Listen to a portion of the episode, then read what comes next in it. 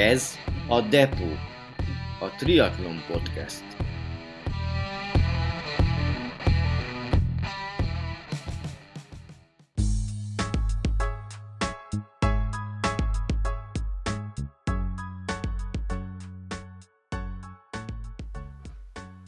Depo. Mondhatnám úgy is, az átváltozás helyszíne. Itt lesz az úszóból kerékpáros, a kerékpárosból pedig futó. A triatlon sajátos velejárója ez, az eszközökkel zsúfolásig megtöltött tér. Egyfajta raktár, ahol megtalálható minden, ami a triatlonhoz kell. Úszószemüveg, kerékpár, futócipő. Raktár ez a podcast is, ahol sok minden triatlonnal kapcsolatos témát érintünk. Garas Attila vagyok, triatlon edző, gyere, ismerd meg velem triatlon színes világát. Azon viszont ne bánkodj, ha a mostani depóidőd egy picit hosszabb lesz, mint a versenyen. Nyitva már a depó, csekkolj be, jöjjön egy podcast a triatlonról, nem csak triatlonistáknak.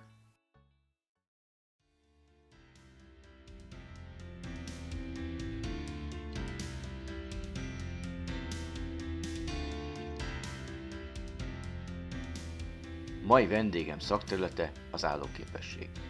1993 óta kerékpáros edző, túl rengeteg képzésen, köztük a Német Szövetség legmagasabb A-licenszín is. Az ezredforduló óta nem csak csinálja, hanem tanítja is. A TF kerékpáros szakedzőit képzi.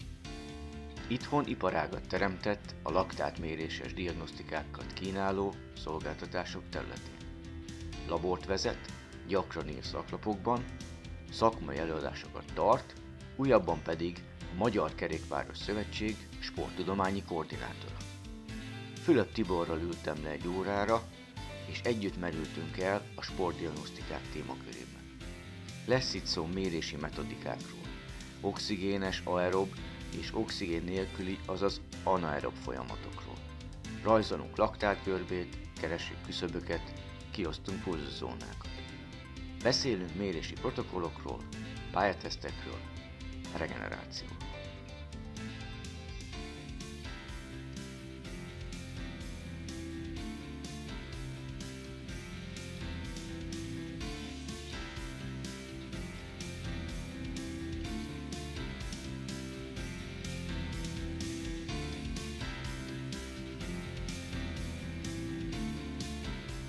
Itt van velem szemben a tavaly téli Runners World magazin, ami egy nagyon jó cikket írt erre a sportdiagnosztikákról, és a mai podcastünk témája is ez a sportdiagnosztika lenne. Mi is a diagnosztika adódik a kérdés? A diagnosztika az tulajdonképpen ugye mindennek az alapja. Szoktam azt mondani, hogy ha elmegyünk az orvoshoz, akkor ott sem az történik, hogy ránk néz és azt mondja, hogy na kérem, akkor ezeket a gyógyszereket szedje be, hanem felállít egy diagnózist, egy, egy állapot felmérés történik tulajdonképpen, az aktuális állapot, hogy most ez van. Ezt hívjuk egyébként van értéknek, hogy most itt tartunk, ez van, és megállapítjuk, hogy, hogy mik azok a, a dolgok, amelyeken változtatni kellene. Ugye nyilván az orvosi diagnosztika egy betegember esetén az egy más történet, most itt a sportdiagnosztikáról beszélünk, amikor sportolót valamilyen aspektusból diagnosztizálunk, és ennek rengeteg területe van, rengeteg vetülete, természetesen létezik nem egészséges sportoló is, ugye ő is találkozik sportdiagnosztikával, de hogyha az egészséges sportolóknak a teljesítménydiagnosztikájára gondolunk, akkor egyértelműen azt mondhatjuk, hogy a, a kiinduló állapot, az aktuális állapotnak a, a meghatározása. Miért van erre szükség, hogy meghatározzuk az origót? Azért van erre szükség, mert anélkül, hogy tudnánk, hogy most hol vagyunk, anélkül céltalanul bolyonganánk a világban. Tehát ugye, ha valaki, és akkor kimondtam a másik kulcs szót, ugye, az, a, ahova tartunk, a cél, hogy kell rendelkezünk egy céllal is, és hogyha van egy cél, ahova szeretnénk eljutni, akkor már csak arra van szükség, hogy azt tudjuk, hogy honnan is indulunk a cél felé. Ugye úgy van ez, hogyha el akarunk menni valahová autóval, van egy célunk, és például GPS-t használunk, akkor a GPS-nek pont erre a két paraméterre van szüksége ahhoz, hogy az oda vezető legcélszerűbb utat, ami nem mindig a legrövidebb út, és itt is az edzés munkára van egy erőteljes áthallás, ugye mert mindig azt gondoljuk, hogy a legrövidebb út az egyenes, az igaz, csak nem biztos, hogy az a legpraktikusabb, nem biztos, hogy az a legcélszerűbb. Ugye ezért vannak azok a, az intelligens GPS rendszerek, amelyek a forgalom függvényében lehet, hogy egy hosszabb úton, de mégis rövidebb idő alatt, vagyis praktikusabban, biztonságosan célba visznek. Ugyanez a helyzet az edzés tervel is. Nem biztos, hogy mindig a, a leggyorsabb megoldás a legcélra vezető, pláne hosszú távon. Lehet, hogy kell néhány tudatos kerülőutat választani, viszont ehhez mindig meg kell határozni, hogy akkor most hol járunk ezen a, az úton.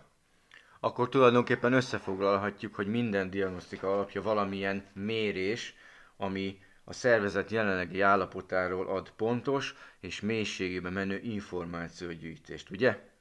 Így van, és minden mérésnek az a lényege, hogy számszerű adatokat kapjunk, ami teljesen egyértelmű, összehasonlítható akár egymással, akár egy referenciaértékkel, akár más személyek adataival, és akkor ezzel nem nagyon lehet vitatkozni.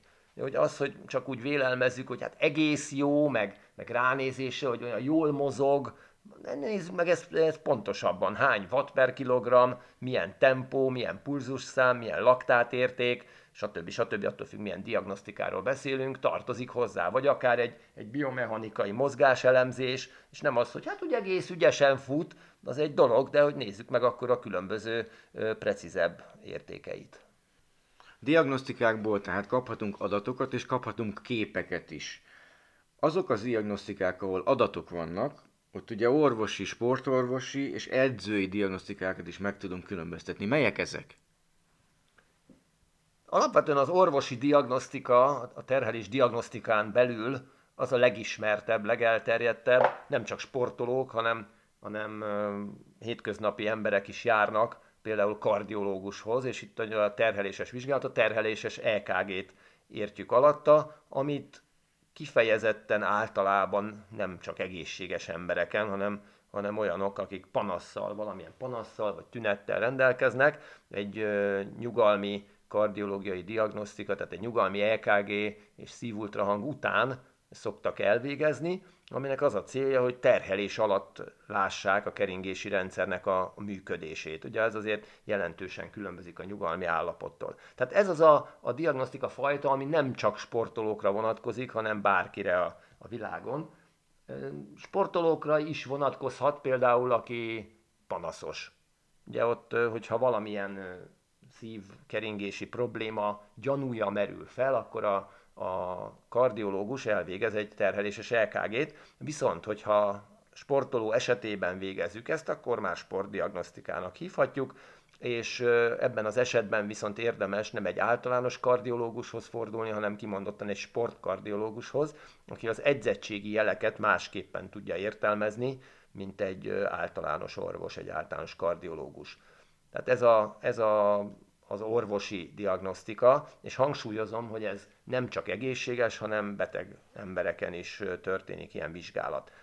Ennek a másik oldala az edzői diagnosztika, ami viszont csak és kizárólag egészséges, vagy legalábbis magukat egészségesnek valló személyeken végezhető. Aztán az sajnos előfordul, hogy kiderül egy teljesítménydiagnosztikai vizsgálat közben, hogy nem is annyira egészséges, mint azt ő gondolja, akkor természetesen a következő vizsgálat az majd egy sportkardiológiai vizsgálat lesz, és akkor ott utána járnak annak, hogy mi okozza a felmerülő problémát.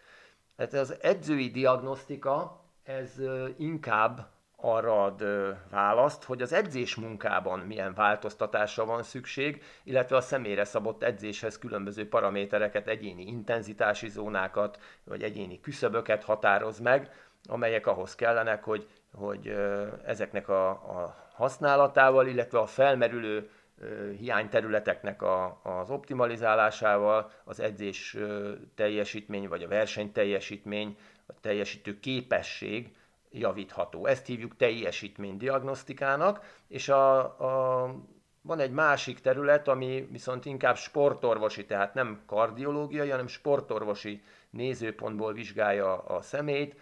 Ezt úgy hívjuk, hogy terhelés élettani vizsgálat, ahol viszont nem a teljesítmény diagnosztika zajlik, tehát nem az edzés munkához kívánunk adatokat nyerni, hanem egyértelműen arra vagyunk kíváncsiak, hogy mennyire terhelhető a sportoló.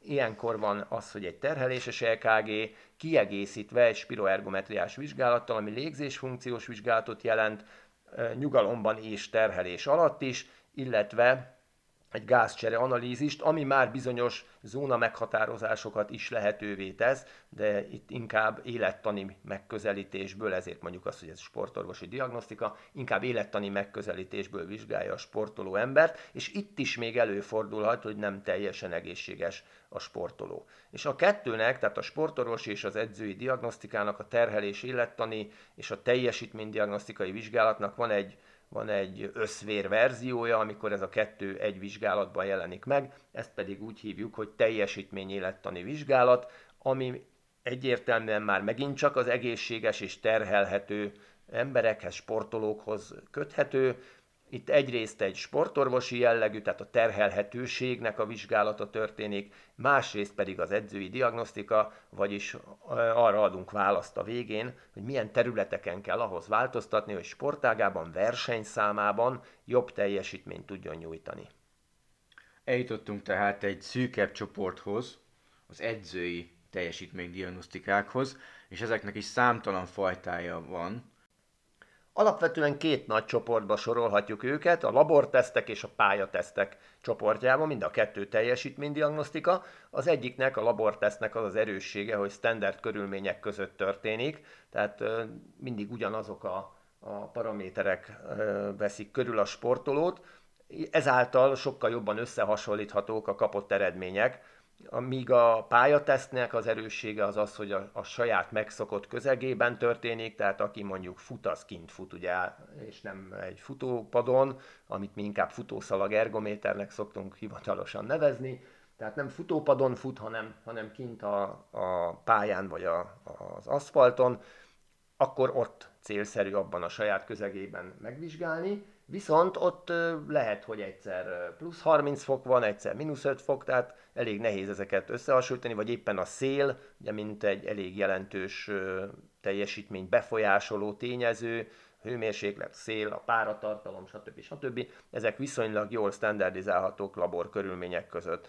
Milyen sportágokban lehet mérni? Általában azoknak a sportágoknak szoktuk a, a futópados, vagyis futószalag ergométeres tesztet, a futótesztet javasolni, ahol a felkészülés során is inkább futnak a sportolók, illetve hát nyilván azok a sportágak, ahol a, a versenyzés is futásban történik. Mire gondolok itt? Például kajakosok rendszeres vendégei a teljesítménydiagnosztikai labornak, és futóteszten vesznek részt, holott ők ülnek a hajóban és eveznek, Hát ugye itt látszólagos az ellentmondás, viszont ha tudjuk azt, hogy a kajakosok a téli felkészülés során rengeteget futnak, és nagyon jó futók egyébként, akkor már is értjük, hogy miért van az, hogy a, a felkészülési időszak az alapozás elején részt vesznek egy futóteszten, illetve a futó alapozást végeztével pedig egy másikon, ugye, ahol föl tudjuk mérni az elvégzett edzésmunkának a hatékonyságát, és főleg utánpótlás korosztálynál nyomon tudjuk követni, hogy évről évre az alapozásnál milyen értékekkel rendelkeznek. Ugye, hogyha minden évben ugyanarról a szintről indul, meg ugyanarra a szintre érkezik, akkor ott az főleg utánpótlás korban az nem annyira kedvező, hiszen akkor hol a fejlődés. Hát ezért például a kajakosoknál ez a, a futóteszt, ez egy elterjedt dolog.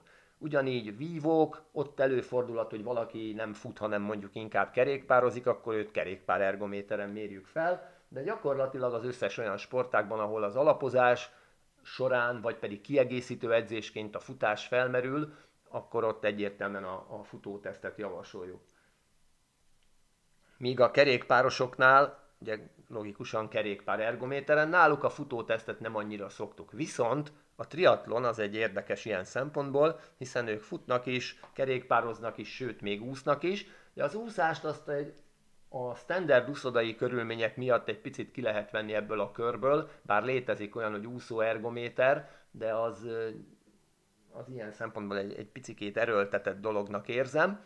A Számukra a futóteszt akkor lehet érdekes, hogyha esetleg futó munkát végeznek, de mondom, uszodai körülmények között azért elég jól lehet a, a teljesítményt mérni, pályatesztel is, nem ott elég standardek a körülmények, ugye mondtam, hogy a labortesznek pont ez az erőssége, ebben az esetben a pályateszt is megteszi, viszont nekik a futótesztet, illetve a kerékpáros tesztet ugyanúgy el kell végezni, hiszen két sportágban végeznek edzésmunkát, illetve a verseny során is mind a két sportágban kell teljesíteniük, úgyhogy náluk ez hatványozottabban érdekes, hiszen egyik eredményből nem lehet következtetni a másikra, tehát a futóteszt eredményéből nem lehet a kerékpáros tesztre következtetni.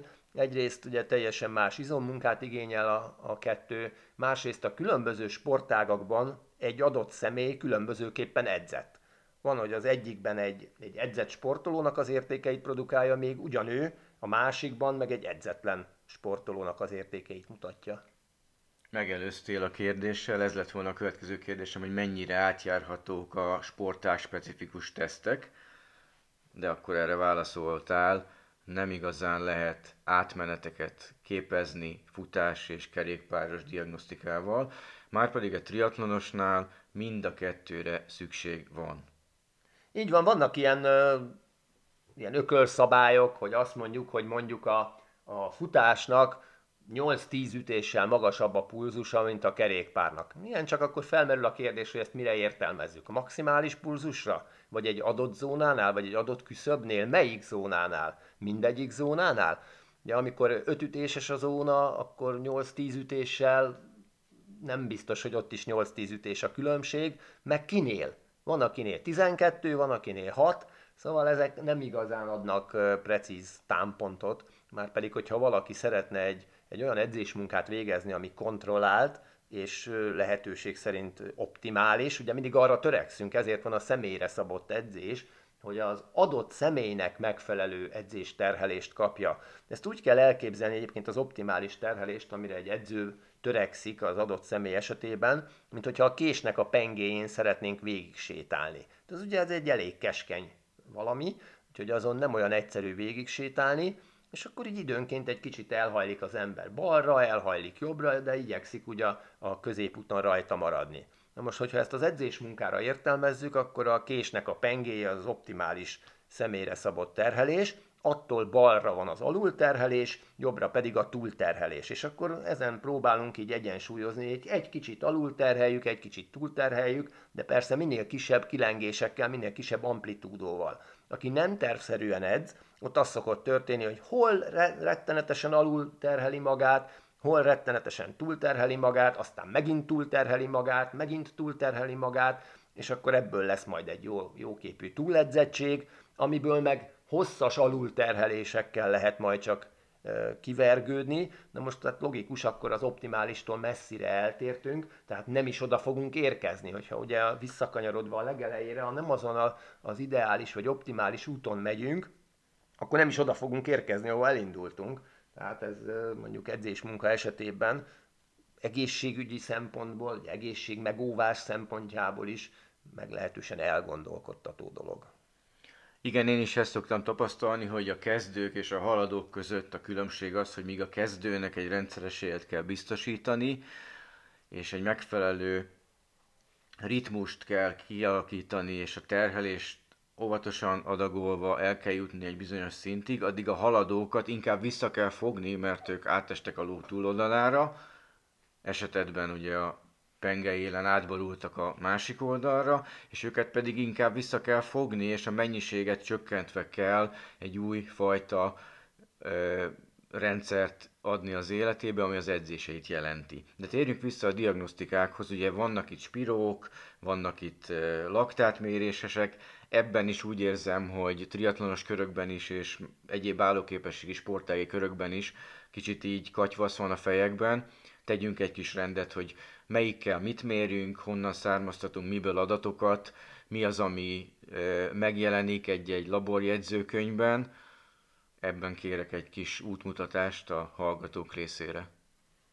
Az emberek mindig mindenben a Szent Grált keresik, tehát azt a, az egyszerű valamit, ami tökéletesen jó mindenre, mindent megmond, annál jobb nem létezik, az hibátlan, és van, aki különböző okokból, vagy saját szájíze szerint az egyikre esküszik, más a másikra esküszik, és próbálják ezeket a dolgokat szembeállítani egymással, hogy a laktátmérés az már elavult, pedig a laktát az régen is termelődött, meg most is termelődik, tehát ez mondjuk azért annyira nem változik az idők során.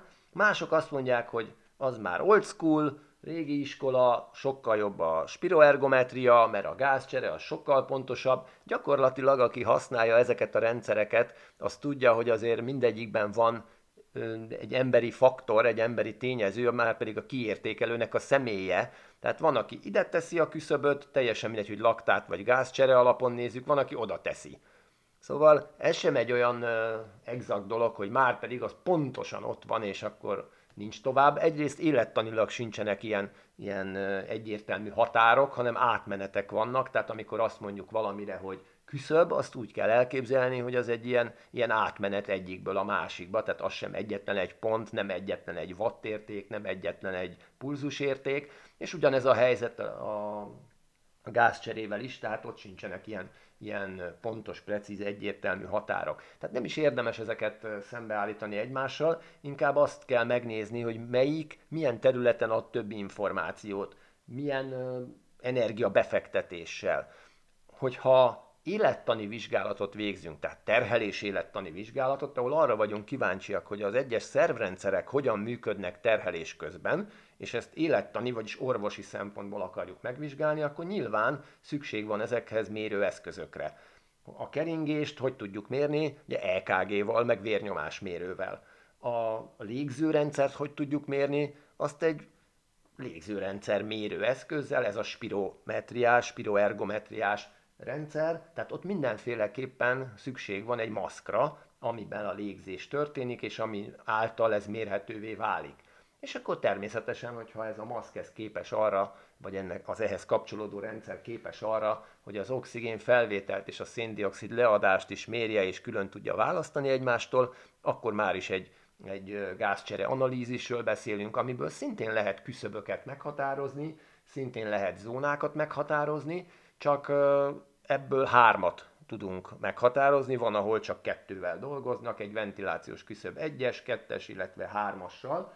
A laktátmérés az azt jelenti, hogy a laktát termelődés és végeredményben a laktát felszaporodásnak, felhalmozódásnak a, a mérése történik, és egy laktát görbéből, tehát a növekvő terheléshez társuló laktátértékekből kapott laktátgörbe elemzéséből ott meg tudunk határozni három-négy küszöböt, ami tulajdonképpen individuális az illető személyre szabott értékeit kapjuk ezáltal. Tehát, hogyha úgy vesszük, ott kapunk hármat, itt kapunk négyet, már is több. Nyilván ezek valamennyire azért összhangban vannak, tehát egy ventilációs küszöb, egy gázcsere alapon mért ventilációs küszöb, az megfelel helyel közel egy, egy laktáttal mért küszöbnek is. Viszont ugye a teljesítménydiagnosztikai vizsgálatnál a kulcs szó nem az élettan, hanem a teljesítmény. És ott arra vagyunk kíváncsiak, hogy mi az a teljesítmény, mi az a legjobb teljesítmény, amit aktuálisan nyújtani kell, nyújtani tud. Ehhez viszont arra van szükség, hogy minél kevesebb zavaró tényezőt rakjunk az illetőre. Mire gondolok? Untig elég, hogy mondjuk három percenként piszkáljuk a fülét, és vért veszünk belőle a tejsav meghatározáshoz, viszont ha ráteszünk egy maszkot is, na az már sokkal kényelmetlenebb.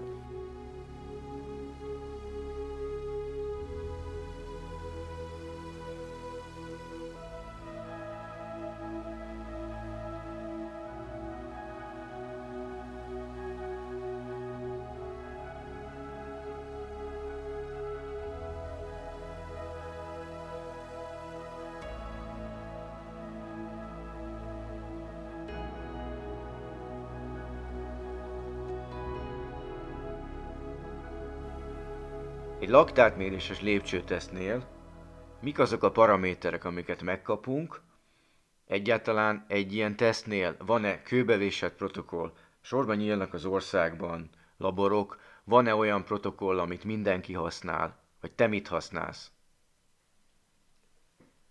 Egy laktátméréses lépcsőteszt az alapvetően három részből áll. Vannak a nyugalmi vizsgálatok, van maga a terhelés, és van a megnyugvási szakasz a terhelés után. És sokan azt gondolják, hogy egy teljesítménydiagnosztikai vizsgálat, vagy egy laktátméréses lépcsőteszt, az csak magáról a terhelésről szól. De ez messze nem így van. Rengeteg olyan dolgot mérünk nyugalomban, ami aztán nagyon sok információt szolgáltat a végén, és nagyon-nagyon sok olyan, olyan információt kapunk, ami mind arra mutat rá, hogy melyek azok a területek, amit bizony még optimalizálni kellene ahhoz, hogy a, a teljesítménye az illető személynek javuljon. Mire gondolok? Például egy testösszetétel analízisre, ahol látunk egyrészt egy testzsír százalékot, ami általában inkább magas, mint alacsony, de ez lehet egy, egy feladat az adott személy számára. A másik a hidratáció, a testvíznek a, a mennyisége, vagy éppen a százalékos mennyisége, a kettő között az a különbség, hogy ugye a százalékos értéket nem csak maga a hidratáció, hogy mennyi folyadékot fogyaszt, nem csak az befolyásolja, hanem az is, hogy a testzsír százalék az, az mennyi, de a zsír az nem köti meg a vizet, tehát tulajdonképpen már is rontja az egész testnek a hidratációs rátáját. Úgyhogy ez például már egy, egy nagyon összetett és, és nagyon informatív terület, és akkor még ebből a testösszetétel analízisből még számtalan egyéb más paramétert is látunk.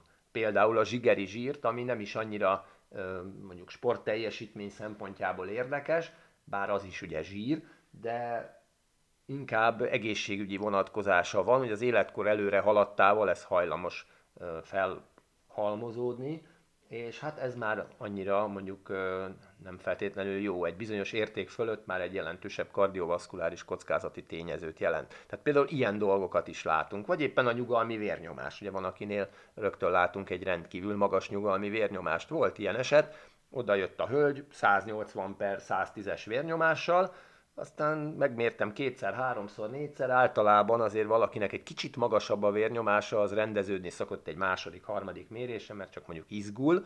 Hát itt a hölgynek a 180-ból lett 179, tehát nem lett sokkal alacsonyabb. Gondoltam, hogy elromlott a vérnyomás mérő, ezért gyorsan begyűjtöttem a kardiológus kollégának a vérnyomásmérőjét, azzal is megmértük, ugyanannyi lett, tehát itt el kellett gondolkozni, hogy akkor itt valami probléma van, így nem végezzük el a laktátméréses lépcsőtesztet. Miért? Mert ugye azt mondtuk, hogy teljesítménydiagnosztikát csak egészséges személyen végzünk, úgyhogy neki egy más jellegű diagnosztikára volt szüksége, nevezetesen egy kardiológiai diagnosztikára, ami egy nyugalmi kardiológiai vizsgálatot jelent.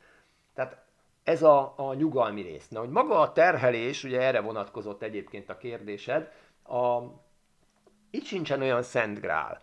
Vannak különböző ö, tesztprotokollok, kérdés, hogy mire vagyunk kíváncsiak, mire keressük a választ, illetve mennyire vagyunk járatosak abban, hogy a, az adott tesztprotokoll az miért jó, vagy miért nem jó. Az egyik legfontosabb dolog a terhelési lépcsőnek a, a hossza, hogy ez most két, három perc, vagy öt perc adott esetben, a másik pedig az, hogy mennyivel növeljük a terhelést egyik lépcsőről a másikra, hogy mondjuk a kerékpáros mérés esetében 20 watttal, 30 watttal, vagy esetleg 50 watttal. A kettő között összefüggés van, tehát minél nagyobb az emelés, annál hosszabb lépcsőidőre van szükség azért, hogy egy adott lépcsőn belül stabil értékeket kapjunk egy lórugásszerű emelés, mondjuk egy 50 wattos emelésnél folyamatosan emelkedik a, a pulzus, és nem tudja olyan gyorsan az adott terhelést lekövetni, nem szokik hozzá olyan gyorsan az adott terheléshez, ezért nem is feltétlenül kapunk megbízható adatokat. Akár laktát, akár pulzusszám tekintetében. 20 wattnál, 30 wattnál is felmerül ez a, a kérdés, mint ahogy a kiértékelési metódusban is más értékekkel kell dolgozni, hogyha ha ezek egymástól eltérő protokollok. A futásnál a legelterjedtebb a 6 km per óra kezdő sebességről 3 percenként 2 km per órás sebességnövelés. Itt egy perc van általában a, az egyes terhelési lépcsők között, azért, hogy a fülcimpából a vért le tudjuk venni. Egyébként nem kellene pihenőt tartani, a kerékpáros tesztnél nincs is pihenő, ott én a Német Kerékpáros Szövetségnek a standard test protokollját alkalmazom, ami korosztálytól függően 60, 80 vagy 100 wattról, ugye általában felnőtteknél 100 watt kezdő terhelésről 3 percenként 20 wattos emelést jelent. Ez azért 20 watt, mert ezzel a 20 wattos emeléssel elég finoman, elég precízen meg lehet nézni az aerob zónához tartozó küszöböket, a laktát küszöböt, illetve az individuális anaerob küszöböt, amit mi egyébként aerob küszöbnek hívunk, mint az aerob zónának a felső határa, és hogyha nagyobb a, a, a terhelés növelés, nagyobb a lépcső, akkor ugye kevesebb laktát érték van, ezáltal nem adja ki annyira pontosan ezeket a, a küszöb értékeket. Küszöbök. Milyen küszöbök vannak még? Aerob küszöb fogalmát elmondtad. Milyen egyéb küszöbök határozhatók meg egy ilyen teljesítménydiagnosztikai vizsgálaton? Ja, rögtön különbséget kell tenni a küszöb és az átmenet között. Mind a kettővel találkozunk egyébként egy laktátgörbe jellemzésénél. A küszöb az, ahogy a kifejezésben is benne van, az egy pont. Persze, élettanilag, ugye mondtuk már, ezt is mondtam korábban, hogy nincsenek ilyen éles határvonalak, tehát mindenhol a küszöbnél is úgy kell elképzelni, hogy ott is kis átmenetek vannak, de a, a kiértékelés szempontjából a küszöb az egyetlen egy érték. Az átmenet az pedig egy tólig érték. Na most, hogyha zónákat akarunk meghatározni, akkor először a küszöböket kell, ezeket a határvonalakat kell definiálni, és akkor az ehhez tartozó pulzus, vagy tempó, vagy watt értékek fogják majd a zónákat kiadni. Hogyha az alacsony intenzitástól haladunk a maximális intenzitás felé, akkor a, a legelső küszöb, amivel találkozunk, ez a laktát küszöb, a laktát görbének az első alsó töréspontja, tehát tulajdonképpen az a pont, az a terhelés, ahol a tejsav elkezd felszaporodni a vérben.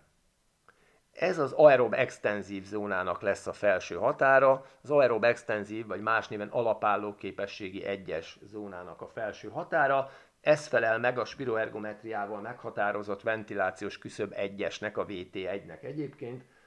Ez a megfelelés, ez olyan nagyjáboli megfelelés, de hogyha jól végezzük a dolgunkat, akkor ezek szinte 100%-ban egy pontba esnek de lehetnek eltérések, mégpedig a különböző szervrendszereknek a működéséből adódóan.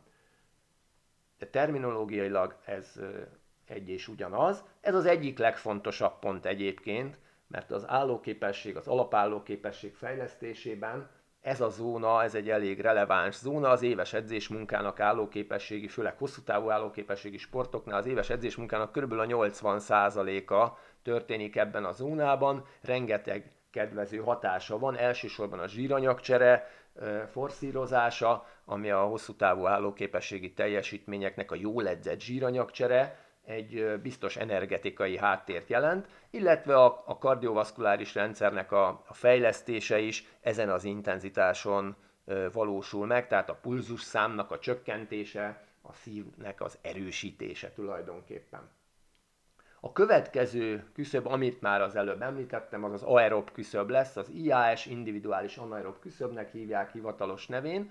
Ugye itt a, az aerob és anaerob, meg aerob, anaerob átmenet, meg egyéb fogalmakban nemzetközi szinten is elég nagy eltérések vannak. A nemzetközi sporttudományban sem egységes ennek a, a használata. Én ezt a rengetegféle elméletet igyekeztem egy átlátható rendszerbe foglalni, és ezek az elnevezések, ezek a, ezek a küszöb értékek, ezek több ilyen, ilyen elméletrendszernek a, az összesítéséből fakadnak. Az aerob küszöb, az az aerob zónának lesz a felső határa, a laktát küszöb és az aerob küszöb közötti szakasz lesz az alapálló képességi kettes, vagy aerob intenzív zóna, ezt tempózónának is szokták hívni, az amerikai terminológiában. A következő küszöb az, ami nagyjából a 4 millimol környékére, 4 millimolos laktátszint környékére tehető, nem fixen 4 millimolra, ezt szögezzük le, hogy ugye vannak a fix és vannak az individuális küszöbök. A fix küszöbök azok általában 2, 3, 4, 6 millimollal számolnak, de nincsenek fix értékek, ugye minden individuális, minden egyénre szabott, tehát itt erről azt mondanánk, hogy ez körülbelül a 4 millimol környékén szokott lenni. Sokan ezt hívják egyébként anaerob küszöbnek, mi ezt funkcionális küszöbnek hívjuk, egész egyszerűen azért, mert az anaerob küszöb az majd még egyel feljebb lesz. Ez lesz az aerob-anaerob átmenetnek nagyjából a közepe, ahol a laktát termelődés és a laktát feldolgozás az egyensúlyban van. ez lesz a maximális laktát steady a pontja, tudományosabb nevén, ezt is szokták alkalmazni, MLSS, a maximális laktát egyensúlynak a, a pontja. Ez választja el egymástól az aerob-anaerob átmenetnek az extenzív és az intenzív zónáját, ez pedig azért fontos, mert az intenzív zóna az lesz a maximális oxigénfelvevő képességnek a zónája, a VO2 max zóna. Ez lesz az alapálló képesség fejlesztése szempontjából a másik nagyon jelentős, releváns tartomány.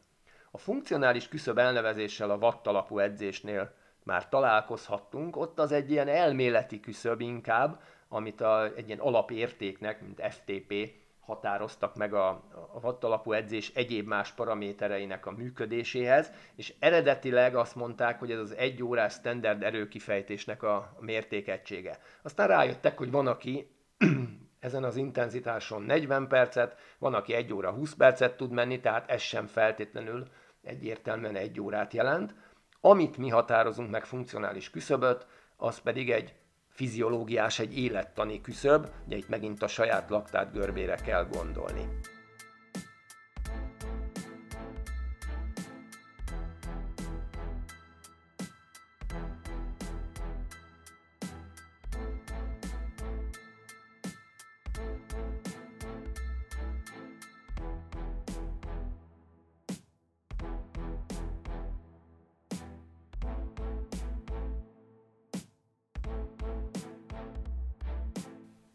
Spiroergometriában mért ventilációs kettes küszöbről nem esett szó.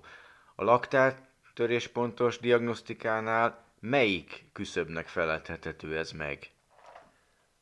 Most érkeztünk meg ide, tulajdonképpen ez a funkcionális küszöb, ez, ez a VT2 a spiroergometriában. Ez egy nagyon fontos küszöbérték, egyébként a pályatesztekkel is körülbelül ezt a, a küszöböt kapirgálják az emberek. Az egy más kérdés, ugye, hogy látjuk, hogy ez alatt még van két határvonal, és az egyik legrelevánsabb, ez a bizonyos laktát küszöb, vagy VT1, ha úgy tetszik, az viszont teljesen individuális, hogy kinél mikor kezd el felszaporodni a, a tejsav. Na ezt viszont ebből az FTP-ből, vagy nevezzük, ahogy tetszik, teljesen mindegy, ebből a küszöbből kiindulva nem látjuk. Tehát ezért van szükség erre a laktátméréses ceremóniára, hogy végig tudjuk követni a fokozódó terhelésnél, növekvő terhelésnél a tejsav termelődést, és végeredményben a tejsav felhalmozódást, felszaporodást. És aztán, hogyha még növeljük a terhelést, ugye haladunk a, a maximális terhelés irányába, akkor egyszer csak eljutunk egy olyan pontra, ahol elkezd erőteljesen oxigén hiányos állapotba kerülni az illető, amit látunk is a rögtön a mozgásán, ott már szétesik a mozgása, nagyon jól látható például a kerékpáros tesztnél a pedálfordulatnak a drasztikus megváltozása, vagy éppen az, hogy egyszer csak felviszi nagyon, aztán lecsökken a fordulat, tehát elkezd nagyon nagy ö, tartományban mozogni, kompenzálni próbálja a lecsökkent fordulatot, akkor megnöveli, tehát szétesik a mozgás magyarul. Itt ez az oxigénhiányos állapotnak a következménye, na ezt fogjuk hívni majd anaerob zónának. És ahol a maximális oxigén felvétel tetőzik, ugye ott még nincs egyértelműen oxigénhiányos állapot, hiszen még van oxigén felvétel, az lesz majd az anaerob küszöb. Ott kezdődik el igazából az oxigénhiányos állapot. Nagyjából, hogyha egy fix laktát értéket kéne mondani, akkor azt mondjuk, hogy nagyjából a 6 millimol környékén van, de ez is úgy 6 millimol, hogy van akinél 7,5, van akinél meg 5,3 tehát ez is egy nagyon nagy tartományban változó, ezért kell nézni a laktát görbe karakterén egyénre szabottan. És ez lesz majd a, a spiroergometriával meghatározott VT3, a ventilációs küszöb 3-as.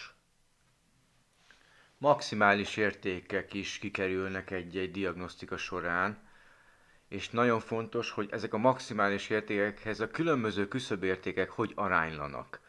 Van-e esetleg ideális tartomány, hogy a laktát küszöbnek a maximális pulzus hány százalékához kell esnie, vagy az individuális anaerob küszöbnek a maximális pulzushoz viszonyítva, hiszen nagyon sokan használják a maximális pulzusból következtetett pulzuszóna kiosztást. Ez diagnosztikával nyilván pontosabban meghatározható, de vannak-e olyan standardek, amivel azt tudjuk mondani, hogy x százalékán kell, hogy essen ez az érték? Ez egy nagyon érdekes dolog, mert Ugye az emberek, ahogy mondtad, általában úgy határoznak meg zónákat, hogy egy maximális értéknek valahány százalékával. Na most nekünk itt a diagnosztikán nem azért van szükségünk a maximális értékekre, hogy annak bármi köze lenne a zónákhoz.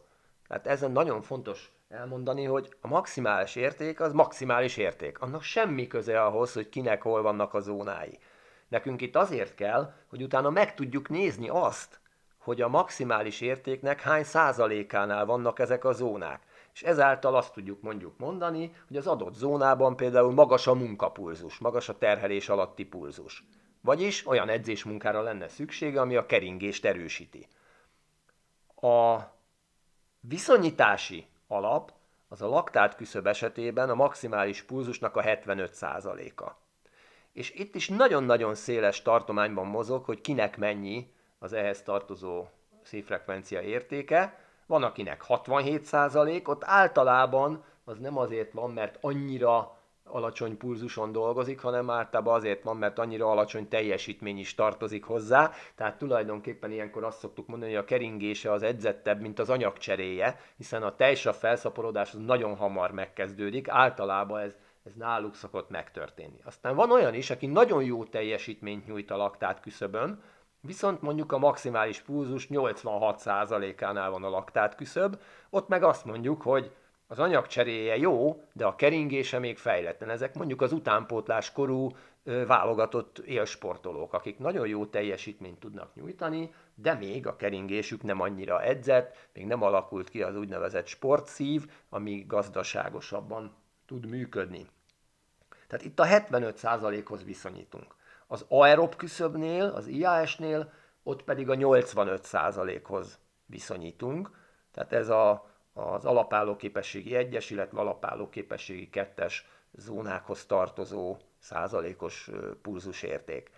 A harmadik dolog, amit, amit nézni szoktunk, az az, hogy milyen a zónáknak a, az eloszlása tulajdonképpen. Ugye a, az aerob extenzív zónánál, ez alapállóképességi egyes zónánál, ott maximum egy 20 ütéses tartományt szoktunk megadni. Annál hosszabbat nem praktikus megadni, mert az olyan óriási különbséget jelent vadban is, hogy arra semmi szükség nincsen, és nem is jól használható, bár pont ez a tartomány az, ahol nincsenek akkora jelentősége, hiszen több órán keresztül tartósan mozog ebben a zónában, hogyha ott lemegy egy kicsit a regeneráló intenzitása, akkor sem történik semmi baj. Inkább az az érdekes, hogy amikor ezt a zónát edzük, ebben dolgozunk, ugye amit mondtunk, hogy ez egy elég jelentős az éves edzésmunkát tekintve, akkor viszont ne magasabb intenzitáson dolgozunk, hiszen akkor már nem azt fejlesztjük, amit ebben a zónában szeretnénk.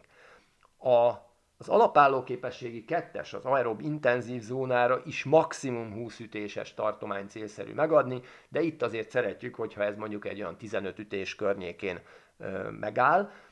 Van, akinél ez egy beszűkültebb tartomány, na az is már valamit mutat, ez általában azért beszűkült tartomány, mert itt már nagyon meredek a tejsav görbe, vagyis nagyon hamar elkezd felszaporodni a tejsav, ugye megint csak azt mutatja, hogy már ezeket a tartományokat nem annyira edzette, nem annyira fejlesztette.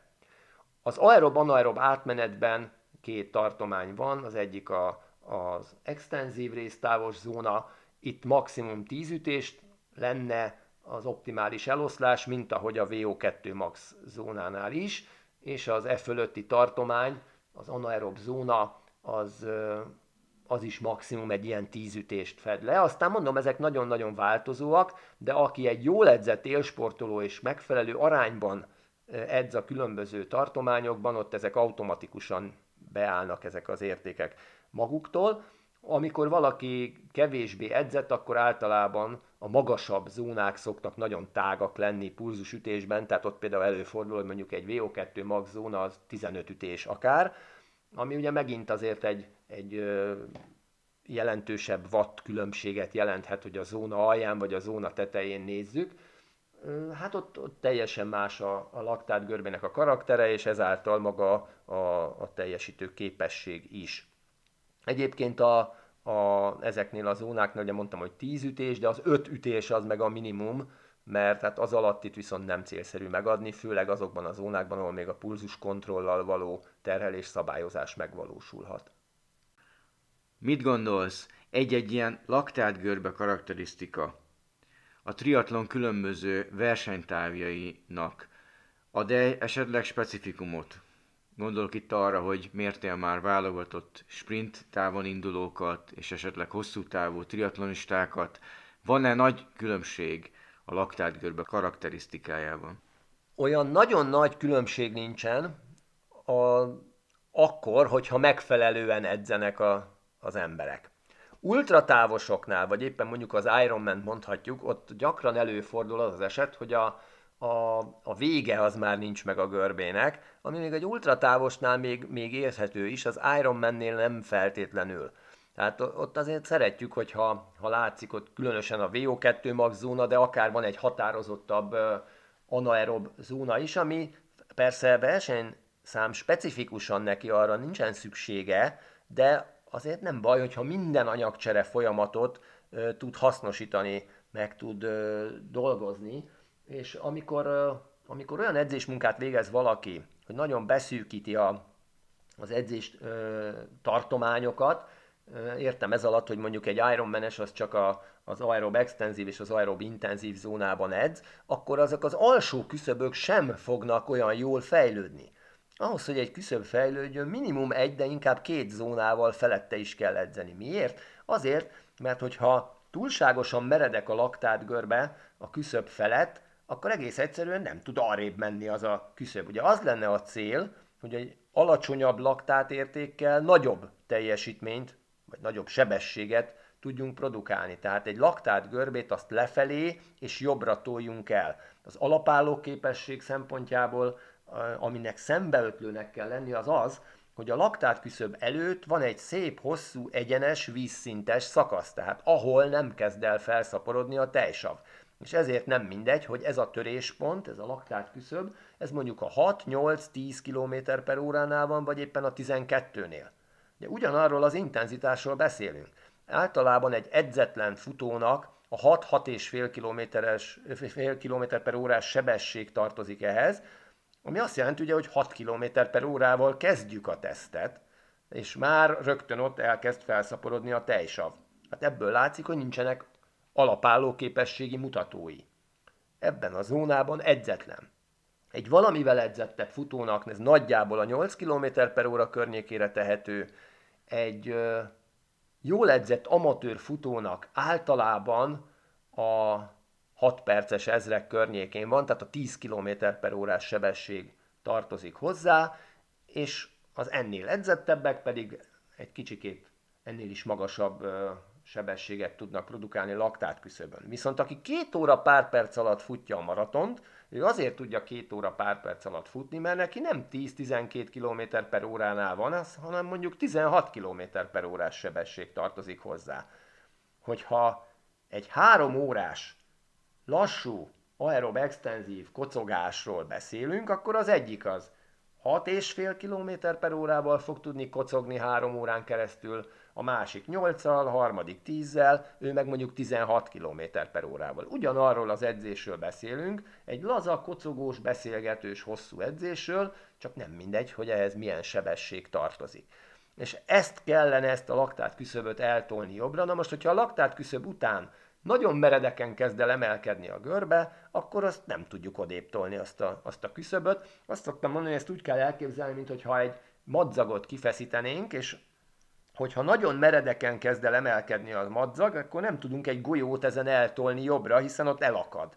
Ha csökkentjük a meredekségét, akkor tovább tudjuk tolni a golyót vízszintesen, tehát ugyanígy kell ezt elképzelni, és ezért fontos az, hogy a fejleszteni kívánt küszöb fölött is minimum egy, de inkább két zónával edzünk, arról nem is beszélve, hogy az oxigénfelvevő képesség, vagyis az aerob teljesítmény a VO2 maxnak a fejlesztéséhez nem csak az aerob extenzív zóna szükséges, hanem a VO2 max zóna is, tehát az FTP fölötti tartomány, ami már is azt jelenti, hogy gyakorlatilag ott az anaerob küszöb környékén kellene mondjuk egy Ironmanesnek is edzeni.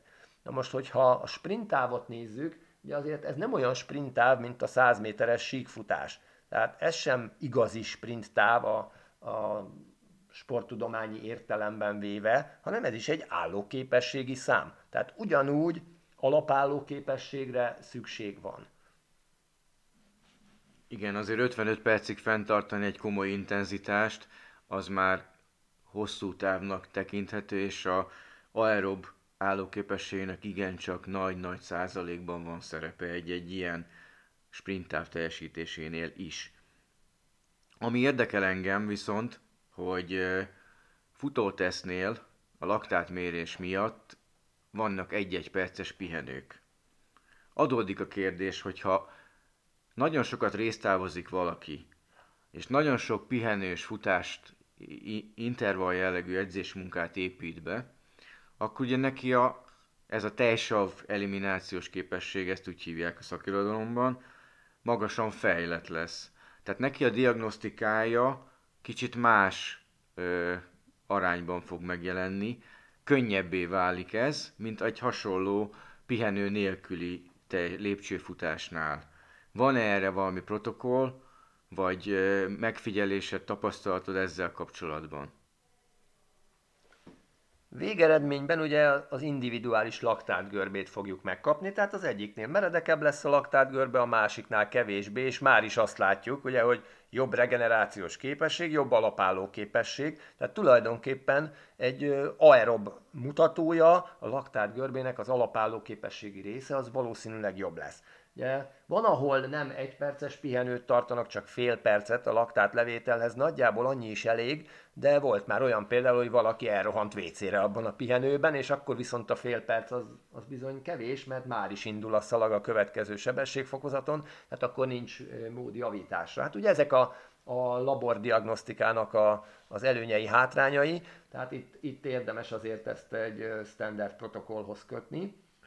Ami még érdekesebb viszont ennél, hogy a, hogyha komplex teljesítményélettani vizsgálatot végzünk, tehát ahol nem csak laktátmérés történik lépcsőről lépcsőre, hanem a gázcsere analízis is folyamatosan történik, akkor viszont pont ezek a pihenők, ezek hátrányosak a gázcsere paraméterek szempontjából, mert ott leesnek ezek az értékek, és ott normalizálódik viszonylag hamar, és akkor már is nem lehet belőle gázcsere alapon ventilációs küszöböket olyan pontosan meghatározni. Tehát azért mondtam, hogy az összvér megoldásnak, már pedig egyébként Magyarországon klasszikusan ez a legelterjedtebb, még a régi nagy laborokban ez a fajta metódus, vagy éppen nem mérnek mondjuk laktátot, csak gázcsere van, akkor viszont lemaradnak egy több más olyan jól reprodukálható értékről, mert hogy edzés közben is nagyon jól lehet például laktátot mérni, van egy kis hordozható laktátmérő, és akkor kontrollmérés lehet mondjuk egy résztávos edzésen végezni egy pályateszt során.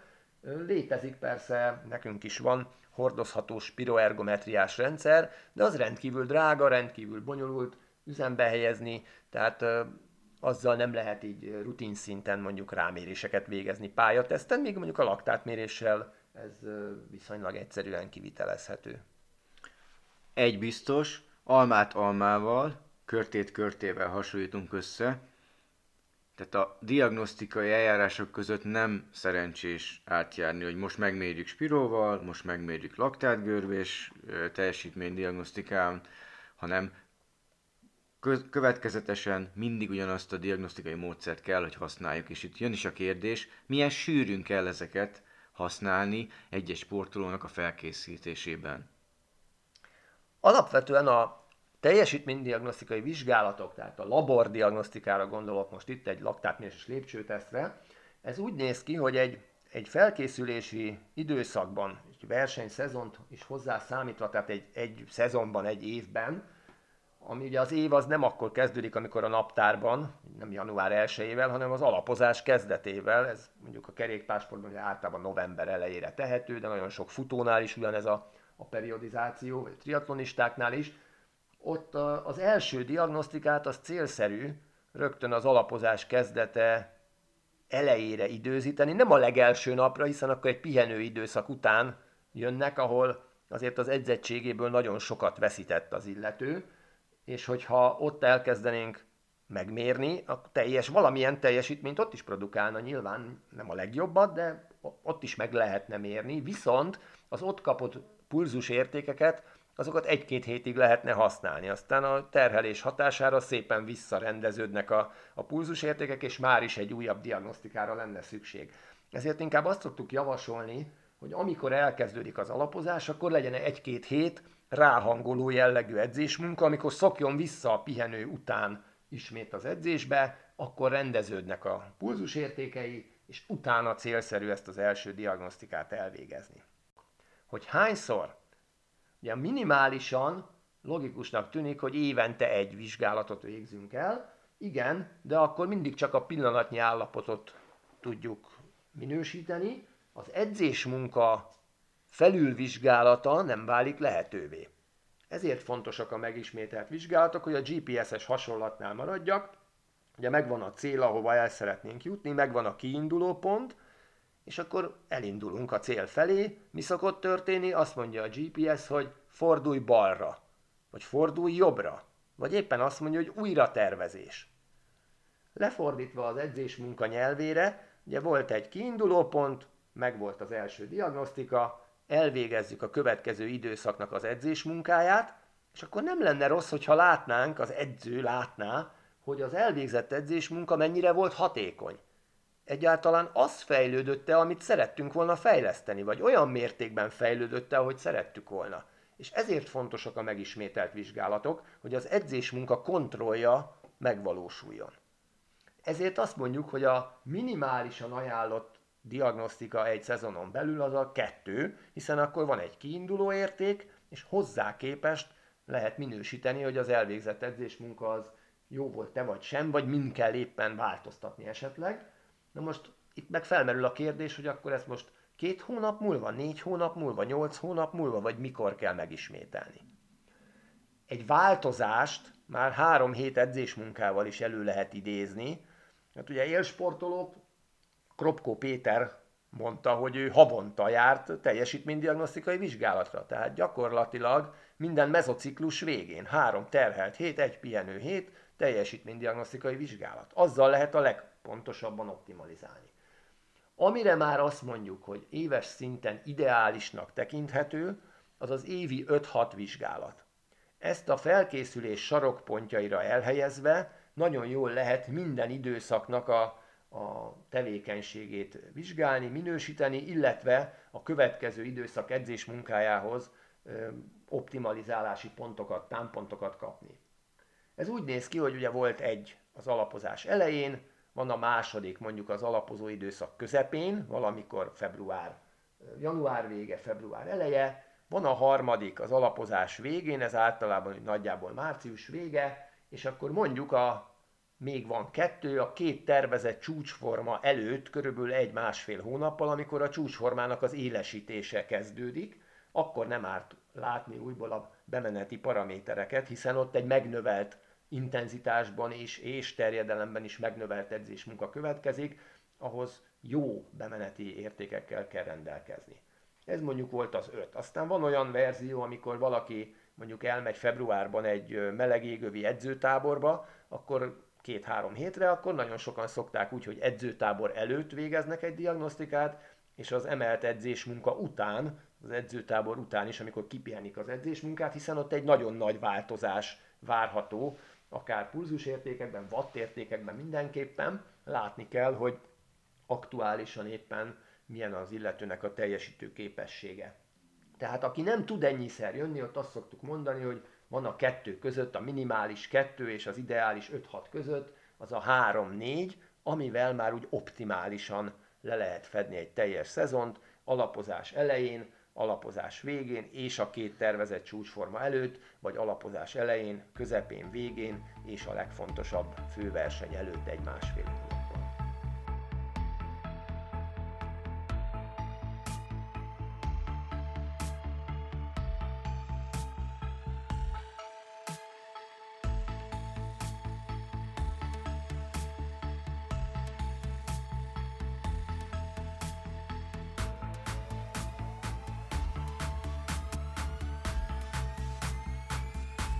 Használsz-e pályatesztet? Kell-e pályateszt labordiagnosztikák mellett? Milyen pályatesztek vannak? Jó-e az, ha csak a pályatesztre fűzünk föl egy felkészülést? Mi erről a véleményed?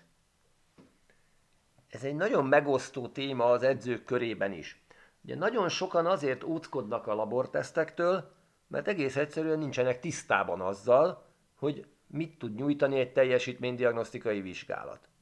Nagyon sokan nem tudnak egy laktát görbéből olvasni. Például. Nyilván, aki, aki ilyen cipőben jár, ő nem fogja azt mondani, hogy mennyi labortesztre, hiszen ő maga sem látja értelmét. Igaz, van nagyon sok olyan edző, még sajnos, aki még a pályatesztet sem végez, hanem mondjuk megsimogatja a hasát, és akkor mond valamit, hogy akkor ezt kell csinálni, vagy amit úgy megszokásból szoktak mondjuk az adott sportákban végezni, azt végezteti el, de azért szerencsére ez már kezd egy picikét javulni ez a helyzet Magyarországon, bár tény, hogy még, még ilyen is felelhető. Az már gyakoribb, hogy valaki még a laborteszteket nem érti, és egyfajta pályateszthez ragaszkodik, ami megint csak egy megosztó dolog. Egyrészt, mire használjuk a pályatesztet, milyen pályatesztet használunk, illetve, hogy ha megyünk labortesztre, akkor kell-e pályatesztet, tehát erre sincsen egy ilyen kialakult, egyértelmű álláspont. Nekem az a véleményem erről, hogy a kettő az jól ki tudja egészíteni egymást, Használok én is egyébként pályatesztet, elsősorban az FTP tesztet, de nyilván ugye én a labordiagnosztikával foglalkozom, én azért nagyobb arányban támaszkodom a, a labordiagnosztikára, mint, mint esetleg azok az edzők, akik már mind a kettőben nagyobb gyakorlatra, rálátásra tettek szert, mint ahogy például te is Attila tudom, te nagyon jól használod mind a kettőt, és ez a jövő útja egyébként. Tehát természetesen szükség van labortesztekre is, és természetesen szükség van pályatesztekre is. Ebből a kettőből tud úgy dolgozni az edző, hogy számára releváns információkat, és az életben, a gyakorlati alkalmazásban is hasznosítható információkat kapjon.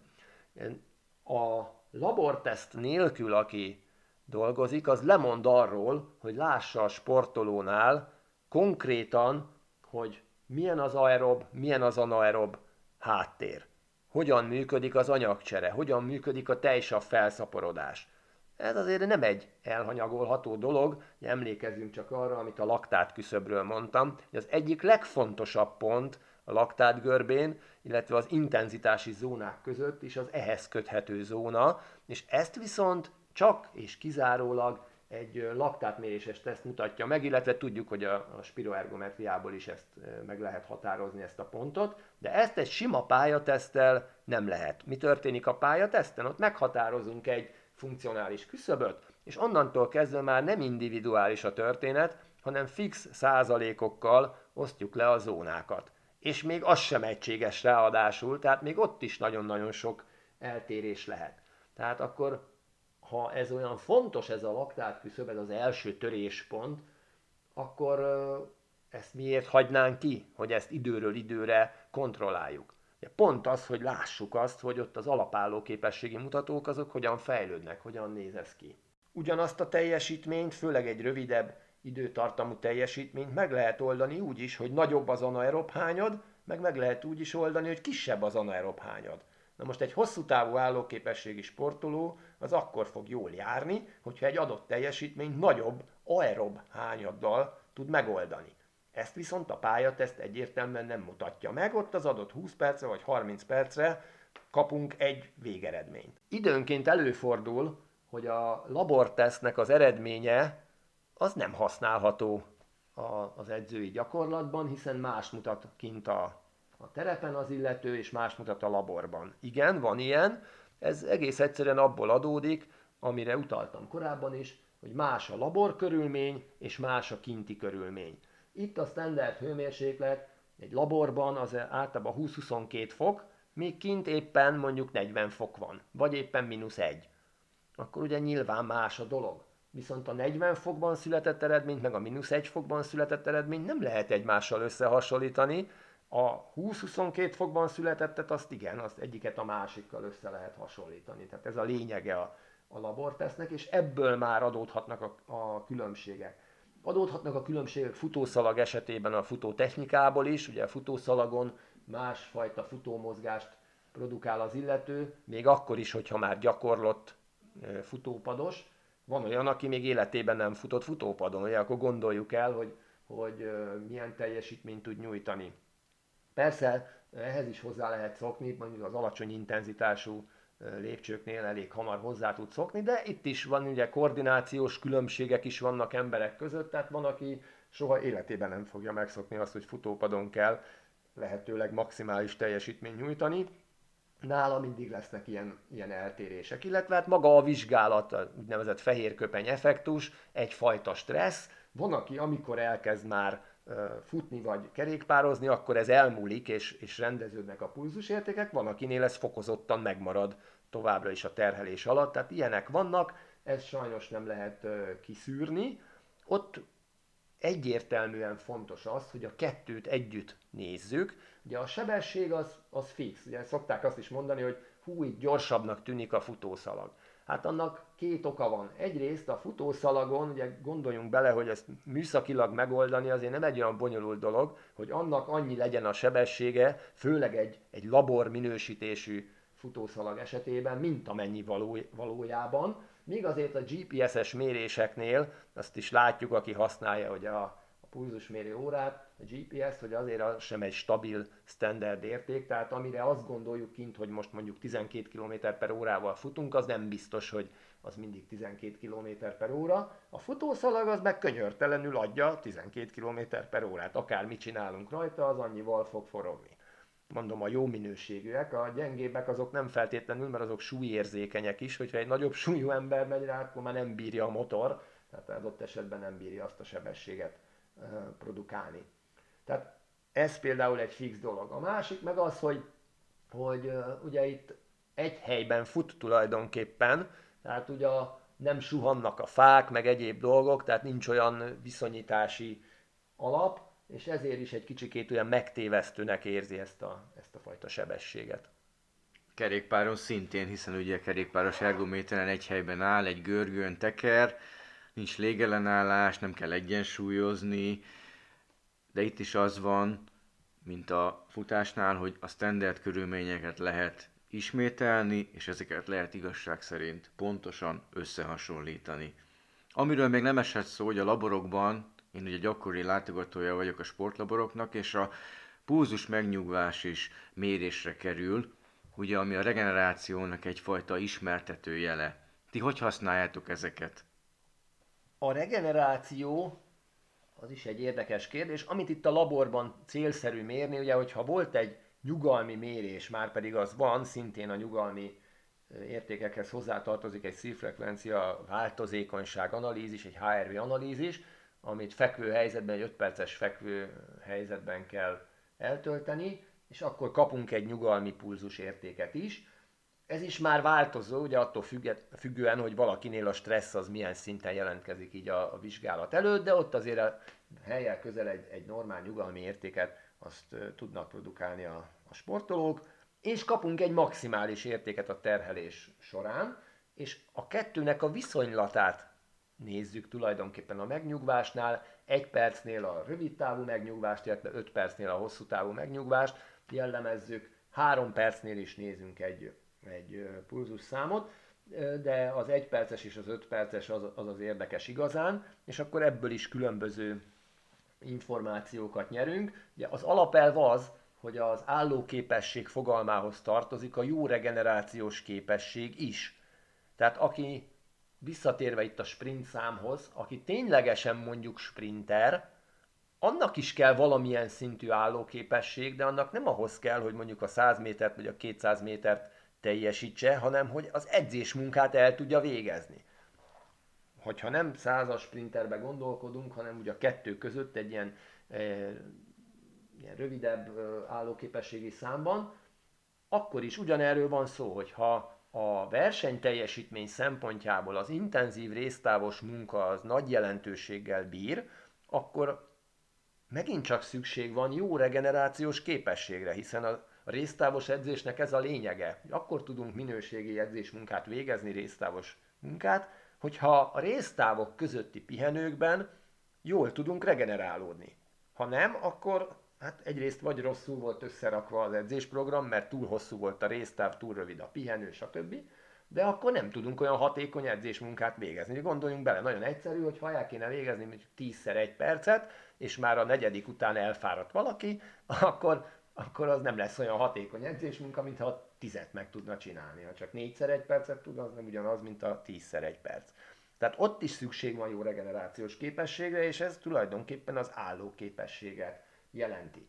Na most a, a hosszú távú regenerációnál, tehát az 5 percesnél mért megnyugvás, az van leginkább összefüggésben az alapálló képességgel, az egy perces az meg inkább azzal van összefüggésben, hogy ezek a magas intenzitású, résztávos edzések, ezek milyen mértékben vannak jelen, hiszen ott adott esetben éppen egy perces pihenőkkel dolgozunk, mondjuk egy intervall során, ott a szervezet hozzászokik, hogy gyorsan meg, nyugodjunk meg, mert mindjárt jön a következő terhelés. Aki ilyet nem végez, ott általában az egyperces megnyugvás sem olyan jó. De ezt is személyre szabottan kell értelmezni, mert például láttam már olyan teljesen edzetlen hölgyet, aki valaha régen, mondjuk 20 évvel azelőtt kajakozott, minden adata rossz volt, egyedül a megnyugvása volt kiváló. A saját nyugalmi, saját maximális pulzusának a viszonylatában.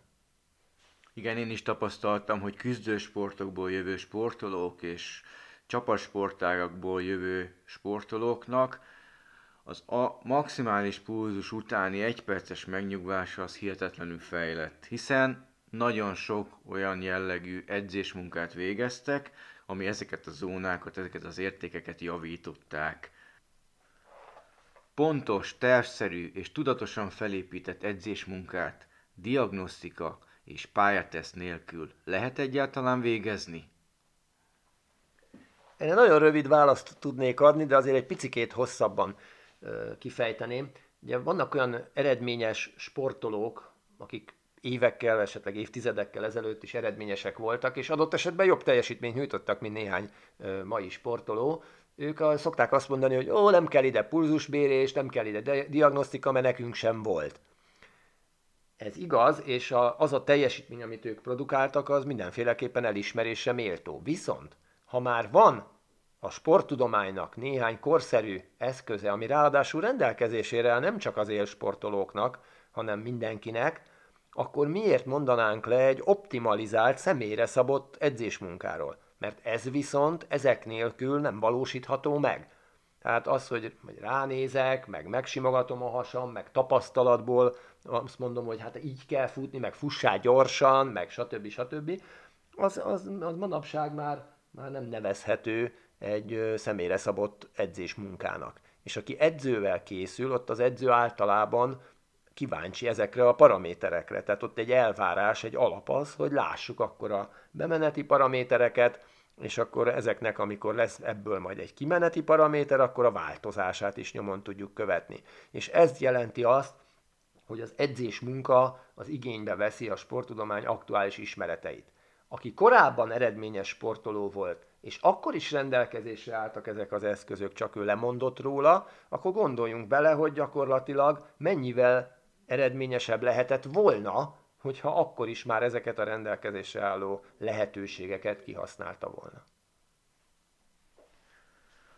Egy biztos, Herr Gyula szavaival élve, az origót mindenképpen ki kell jelölni, azt pedig nem tudjuk másképp, ha mérünk diagnosztikával, pályatesztel, meghatározzuk a bemeneti alapparamétereinket, onnan már tudjuk, mit kell fejleszteni, és hogy hova akarunk eljutni, és a úton is jó, hogyha egyre több méréssel az aktuális állapotunkat figyelemmel kísérjük, és pontos visszajelzést kapunk arról, hogy jó irányba haladunk, megvannak azok a mérföldköveink, amivel a nagy cél elérhető. Reméljem, hogy a mai beszélgetésből a diagnosztikák témakörében és a pályatesztek témakörében egy picit tudtunk segíteni.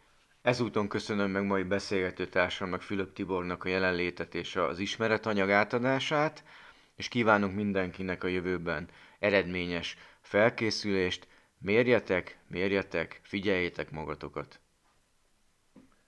Köszönöm szépen Attila a megtisztelő felkérést, és én is csak csatlakozni tudok ehhez, hogy jó felkészülést kívánok mindenkinek, ha bármilyen kérdés van, akkor pedig egy következő adásban majd ezeket igyekszünk megválaszolni.